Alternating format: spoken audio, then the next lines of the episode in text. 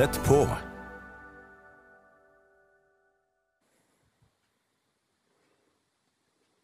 Ja, god ettermiddag. Jeg har tenkt å ta deg med til eh, noe Paulus har skrevet i Efeserbrevet. Hør på dette her i kapittel tre. Paulus han eh, er jo helt utrolig spennende forfatter å lese. Han er både dyp, han er eh, filosofisk, han er eh, Noen ganger er jo rett og slett litt av en råtass. Eh, og jeg skal ikke komme inn på det akkurat nå. Og jeg mener det positivt, fordi Paulus han, han setter ting på spissen, og han avslører det kjødelige, det menneskelige, det religiøse. Men her, bli med her til eh, Efesterne. Kapittel tre skal vi lese sammen litt Guds ord ifra denne oversettelsen, Bibelen Guds ord. Kapittel tre i Efeserbrevet, fra vers åtte. Til meg, den aller minste av de hellige han kunne jo ha sagt til meg den største av apostlene, men han sier den aller minste av alle de hellige. Ble denne nåde gitt at jeg skulle forkynne evangeliet om Kristi uransakelige rikdom for folkeslagene, og opplyse Utrolig. Han skulle opplyse altså tenne på lyset i mørket.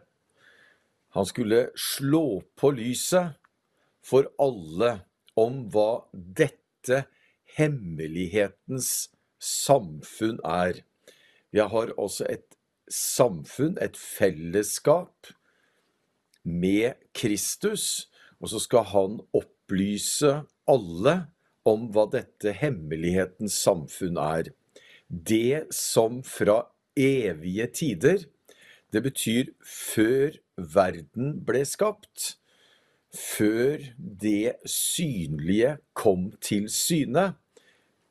Da, fra evige tider, har det vært skjult i Gud, som skapte alle ting ved Jesus Kristus.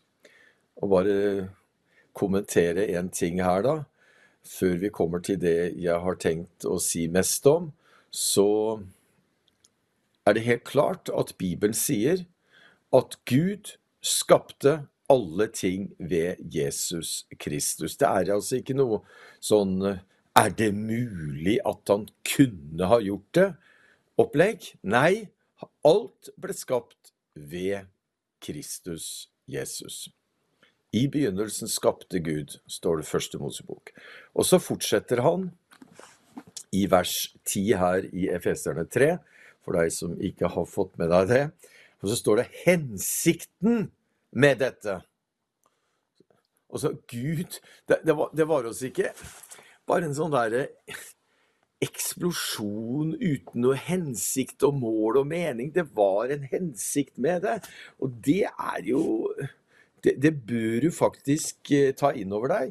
Hensikten med dette var at Guds mangfoldige visdom Ikke Guds enfoldige visdom, men Guds mangfoldige visdom nå ved menigheten skulle bli gjort kjent for maktene og myndighetene i himmelrommet. Ja, menighet er sånn der klubb for sånn spesielt interesserte som driver med noe sånn innad, intern greie. Nei, det er ikke det. Det står faktisk at menigheten har en global betydning. Ja, den skal dra og forkynne evangeliet for alle folkeslag til hele verden. I, i alle, alle, land og riker. Ja, ja, ja, det er helt sant. I, i misjonsbefalingen The Great Commission, Matteus kapittel 28, fra vers 18 til 20. Men mer enn det, faktisk. At Guds mangfoldige visdom ved menigheten skulle bli gjort kjent for maktene og myndighetene i himmelrommet. Virkelig? Yes, nemlig. Vi har altså en oppgave som er utafor de fire kirkeveggene og kirketaket og menighetstaket, og du kan kalle dette her som Paulus kaller for menigheten med hvilket ord du vil, men det står at den har en hensikt.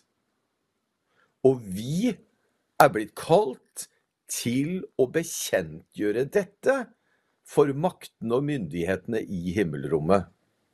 Mhm.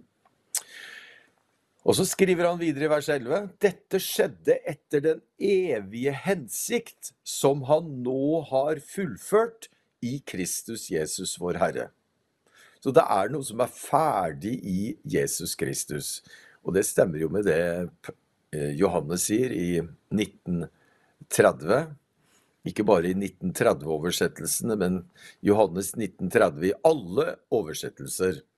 Nemlig det er fullbrakt. Det er ferdig.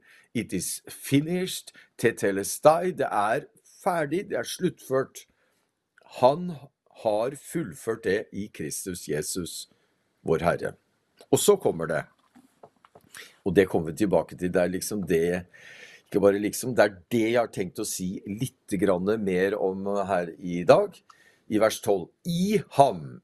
Og I ham, det er jo Efeserbrevets uh, to store ord. Jeg syns ikke det er noe stort ord. I er jo bare én bokstav, og ham er bare tre. Det er bare fire bokstaver. Hvis du leser kapittel 1, da, så finner du i ham, i ham, i ham. Og så har du det her også. I ham, i Kristus, har vi Hva er det vi har? Frimodighet og tillitsfull adgang ved troen på ham.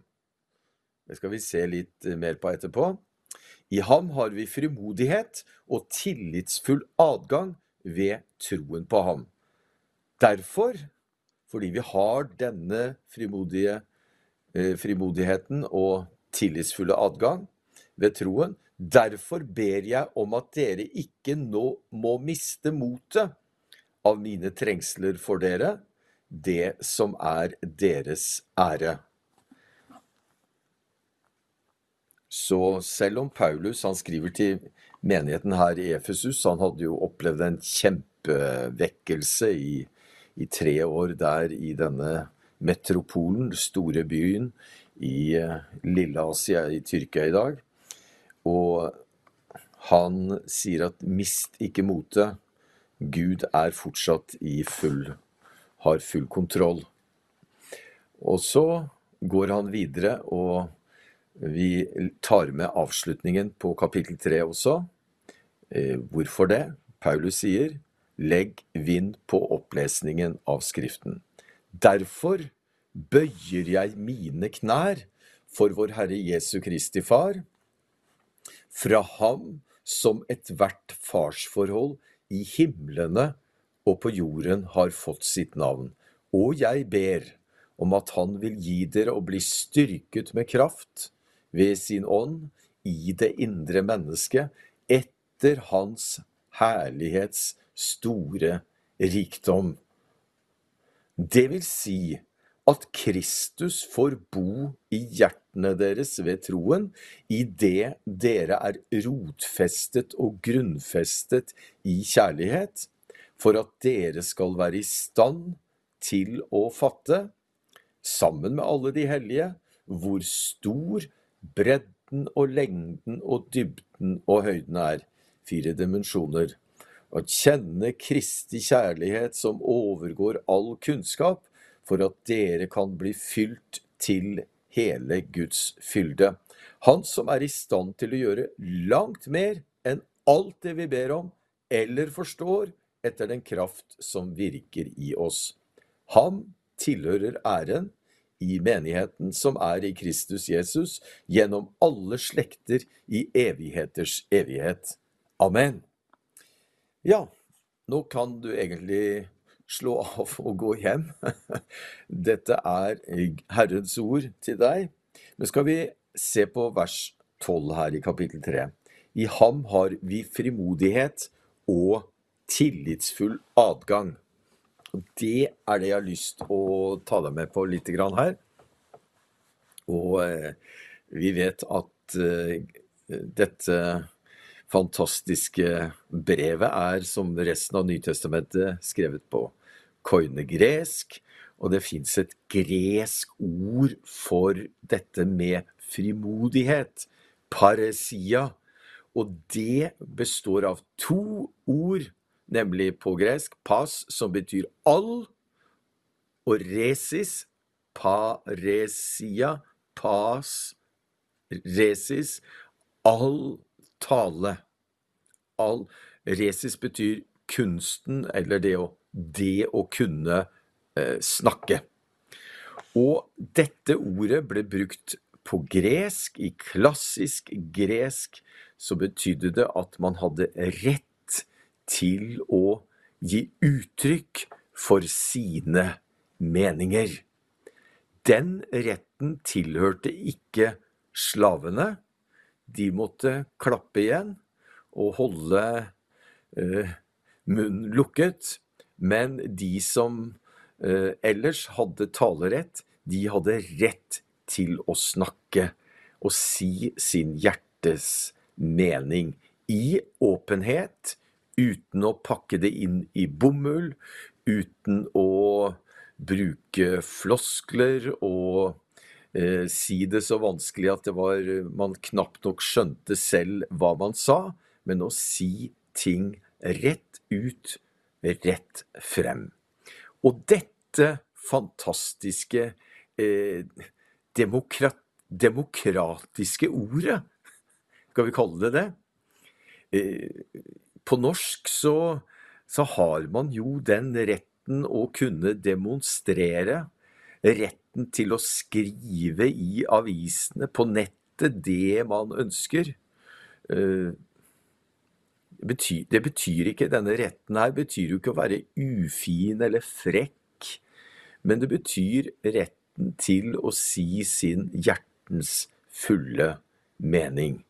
Og så bruker Paulus det her, dette ordet altså som i den klassiske gresken ble brukt rett til å snakke fra levra i politiske møter og politiske samlinger. Man har rett til å si meningen sin. Ikke bare om været, men om politikken. Ikke å bruke det nedsettende og snakke stygt om de som sitter i posisjoner, men å si sin mening på en fornuftig og pen måte. Så bruker Paulus det her at du og jeg har frimodighet og tillitsfull adgang. Det betyr vi har all Vi har all rett til å snakke når vi kommer inn for nådens trone i den gamle pakt, før Jesus kom, så kunne ikke prestene gå inn i det aller helligste. Jo, det kunne de. Ja, det var bare én av prestene, nemlig den ypperste, den øverste, den fremste presten. Hadde lov én gang om året, og ikke på hvilken som helst dag. Skal jeg gå inn i, i det aller helligste i dag? Nei, nei, det var ikke sånn. Det var på en helt fastsatt dag, nemlig på Jom Kippur. Og den dagen måtte man faste, og man måtte skjelve med frykt og beven komme inn for og inn i det aller helligste. Og den dagen kom han inn, ikke uten blod, men med blodet av et ulastelig, lyteløst lam. Så har vi kommet over fra den gamle til den nye pakt. Jesus har fullført en gang for alle han bar seg selv inn i helligdommen. Han gikk inn i helligdommen, ikke i en helligdom som er gjort med hender, men den evige, den egentlige, den virkelige helligdommen. Den helligdommen som eh, Moses lagde, var et bilde, var et foto, var en kopi av den helligdommen som var i himmelen. Og den var laga der i tabernakelet i ørkenen, i dette teltet, i dette tabernakelet som ble båret når, eh, båret av Israels barn og satt opp når vandringen for dagen var slutt, så hvilte de om natten før de eventuelt reiste seg neste morgen og dro videre.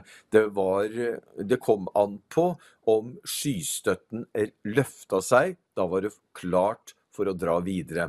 Skystøtt om dagen, ildstøtte om natten. Det var Herrens nærvær. Sånn var det i den gamle pakt. I den nye pakt er det på grunn av Jesu blod, på grunn av at Jesus bar seg selv inn som et levende, hellig, Gud velbehagelig offer inn i helligdommen, så har han banet en ny og en levende vei for deg og meg. Så vi med frimodighet kan komme inn for nådens trone. Og legg merke til at dette ordet frimodighet, det har altså ikke noe med om jeg skal føle meg tøff eller sånne ting, men det har å gjøre med at jeg har lov til å snakke det som ligger meg på hjertet, til han som sitter på tronen. Det, er Faderen sitter på tronen, ved Faderens høyre hånd sitter det én, nemlig mellommannen mellom Gud og mennesker, mennesket Kristus Jesus. Og så har vi frimodighet til å si det som ligger oss på hjertet. Ja, hvordan skal vi uttrykke det? Jo, du trener deg opp ved at du hver dag snakker med Han. Du sier det som ligger deg på hjertet. Og du vet at hvis du skal ha en sånn eh, Ha et sånt forhold til han, som ikke bare er én dag, men alle dager, alle tider på dagen, så kan du ikke holde på å lese opp eh, Nå, nå mener jeg ikke at, at de bønnene, de, de, forbønner og bønner som står i Bibelen, er, er dårlige. Det er ikke det jeg sier. Jeg mener heller ikke at det er syndig eller feil å lese Fader vår, men det er jo noe med det at du gir uttrykk for hjerteforholdet ditt, da. Du vet Hvis du er mor og har barn, eller du er gift og har en ektefelle, så gir man jo uttrykk for på bryllupsdagen i, i, i Norge så bruker man ikke å fremføre sånne ting vanligvis. Eh, når man står for presten foran alteret, foran vigselsmann, så spør vigselsmannen etter dette ritualet vil du ha. Den som står ved din side, vil du bli hos den som står ved din side? Og så sier man ja, og så bruker man av og til å eh, sette en ring på fingeren som et bevis på at man ønsker å synlig, ikke bare ved et ord i kirka eller hvor bryllupet inngås, men også med et synlig tegn. Bære det resten av livet at du tilhører en annen. I enkelte ganger i England og i USA, i den engelsktalende verden, så bruker man uh, å, å, å, skrive ned sånne typer uh, flotte ord, og, og man gir en, en ed, eller 'jeg lover, jeg elsker deg, og jeg ønsker å ha deg som min hjertes venn resten alle mine dager', osv., osv. Det er klart, når hverdagen kommer, så, du, så, tar du ikke frem de store flosklene, de store ordene, blom, blomsterordene. Du, min hjertes skjønnhet, jeg drukner i dine, i det blå hav, i dine øyne. Eh, ja, kanskje du gjør det, da, men Men vanligvis så trenger du jeg, 'jeg elsker deg', 'elskling'. Og når du snakker med Jesus, så bruk hverdagsspråket. Når det er fest, når det er 80-årslag, 90-årslag, 100-årslag, 110-årslag, 120-årslag, 150-årslag, så, så er det pene ord. Det er eh, de store, svulmende ordene som kommer. Men det vanlige hverdagslivet består av de slitesterke ordene. Det er det som du behøver da. Og da vil noen si ja, jeg bruker da eh, Fader vår. Jeg skjønner det. Men samtidig vil jeg si du kan bruke de vanlige ordene dine. Jesus. Når du ikke vet hva du skal si, hva skal du si da? Da kan du si Jesus, Jesus, Jesus, det er noe ved ditt navn, mester, frelser, Jesus. Jeg bruker av og til altså Det du hørte nå, det er en sånn lovsangskor. Det hender jeg bruker det, det hender jeg synger det. Poenget er snakk rett fra hjertet. Og dette paresia som er frimodighet og tillit, det fins faktisk nedskrevet i og brukt i Det nye testamentet 31 ganger. Nå skal jeg ta deg med til noen av de versene. Uh, skal du høre her uh, i f.eks. Hebreerne 4,16. Hør på dette her. Der brukes det ordet. Uh, skal jeg finne det her Hebreerbrevet 4,16. Der står det La oss derfor komme fram for nådens trone med frimodighet, så vi kan få miskunn og finne nåde til hjelp i den tid vi trenger det. Så her, altså, frimodighet, det betyr at du snakker. Du sier noe. Du, ja, men jeg får ikke bestandig til å si noe, jeg gråter og Ja, Jesus leser hjertet ditt, og Den hellige ånd kommer oss til hjelp når vi trenger det. Men i utgangspunktet så er det sånn at frimodigheten betyr at vi er frimodige så vi kan snakke og dele bønneemnet med Jesus. Halleluja. Og så står det i Hebreerne 10.35, og der står det Dette her liker jeg altså. Oi, oi, oi, oi. oi. Kast derfor ikke bort deres frimodighet, som har stor lønn. Hva slags frimodighet er det? At vi kommer inn for nådens trone og står der. Hva gjør vi nå, da? Frimodigheten handler om at du snakker bønneemnene dine. Halleluja! Altså, du sier fra hjertet ditt hva du har som bønneemner. Takk og lov og pris. Det var to eh, Det er flere i hebreerne, men vi tar ikke flere derfra. Skal vi ta første Johannes brev? Bli med meg dit. Vi se om vi finner det. Og kom igjen, da. Der har vi det. For eksempel 1. Johannes 5,14. 1. Johannes 5,14.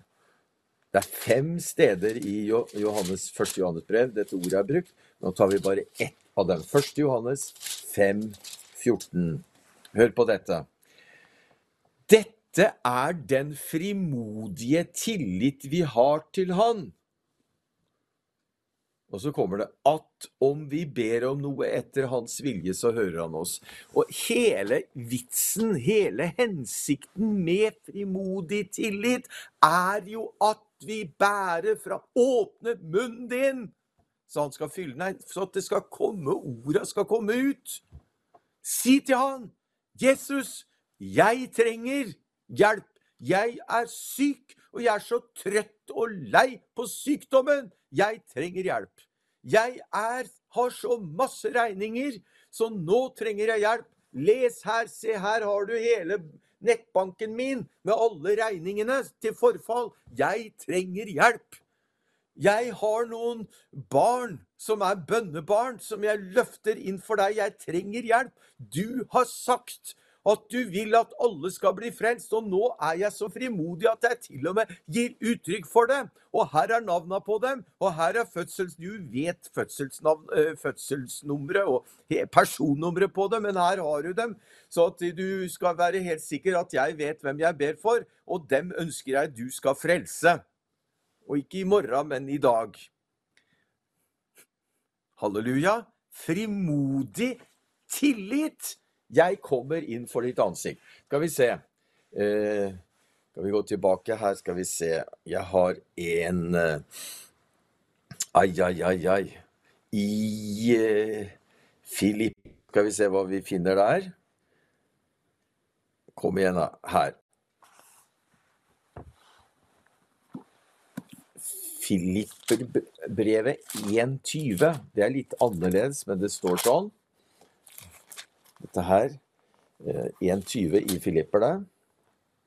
Slik er også min inderlige forventning og mitt håp at jeg ikke skal bli til skamme i noe, men i all frimodighet som alltid skal Kristus også nå bli opphøyet ved min kropp, enten det skjer ved liv eller ved død. Så, men i all frimodighet som alltid. Så Paulus han snakker om frimodigheten som noe som alltid fungerer når du og jeg bærer fram våre behov for Gud. For Jesus kommer inn for nådens trone, så fungerer det alltid. Og grunnen til at vi kan gjøre det, er jo fordi han med sitt eget dyrebare blod Det er ikke fordi at jeg er så veldig, eh, veldig frimodig og veldig oppesen og Nei, nei, nei, nei, nei! nei! Få med deg det nå, da. Ikke si ja, ja han driver og Det er på grunn av Jesu blod! Så er det bana Det er lagt ut en rød løper av Jesu blod. Like inn i helligdommen. Du får lov Du er ikke bare i det ytre forgården. Du får komme inn i det hellige og det aller helligste. Innfor din trone, far, inn i den høyestes nærhet. Innfor din trone, far. Der får jeg komme med alt det jeg har med hele hjertet mitt og få lov til å lesse av alt sammen. Er ikke det fint? Jeg syns det er bare helt fantastisk. Eh, vi skal ha frimodighet, og ja, hvorfor er det igjen, da?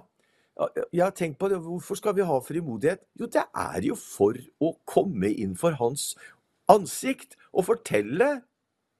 Én ting er bønneemnene, og si det som ligger på hjertet vårt. Og så får du jo også selvfølgelig lov, og det har jeg brukt veldig liten tid, men jeg vil at du skal vite at jeg vet det, nemlig å fortelle hvor glad jeg er i Jesus, hvor fantastisk jeg syns han er, hvor, hvor begeistra jeg er for han, for alt han har gjort, for alt han har hjulpet meg med, alt han kommer til å gjøre.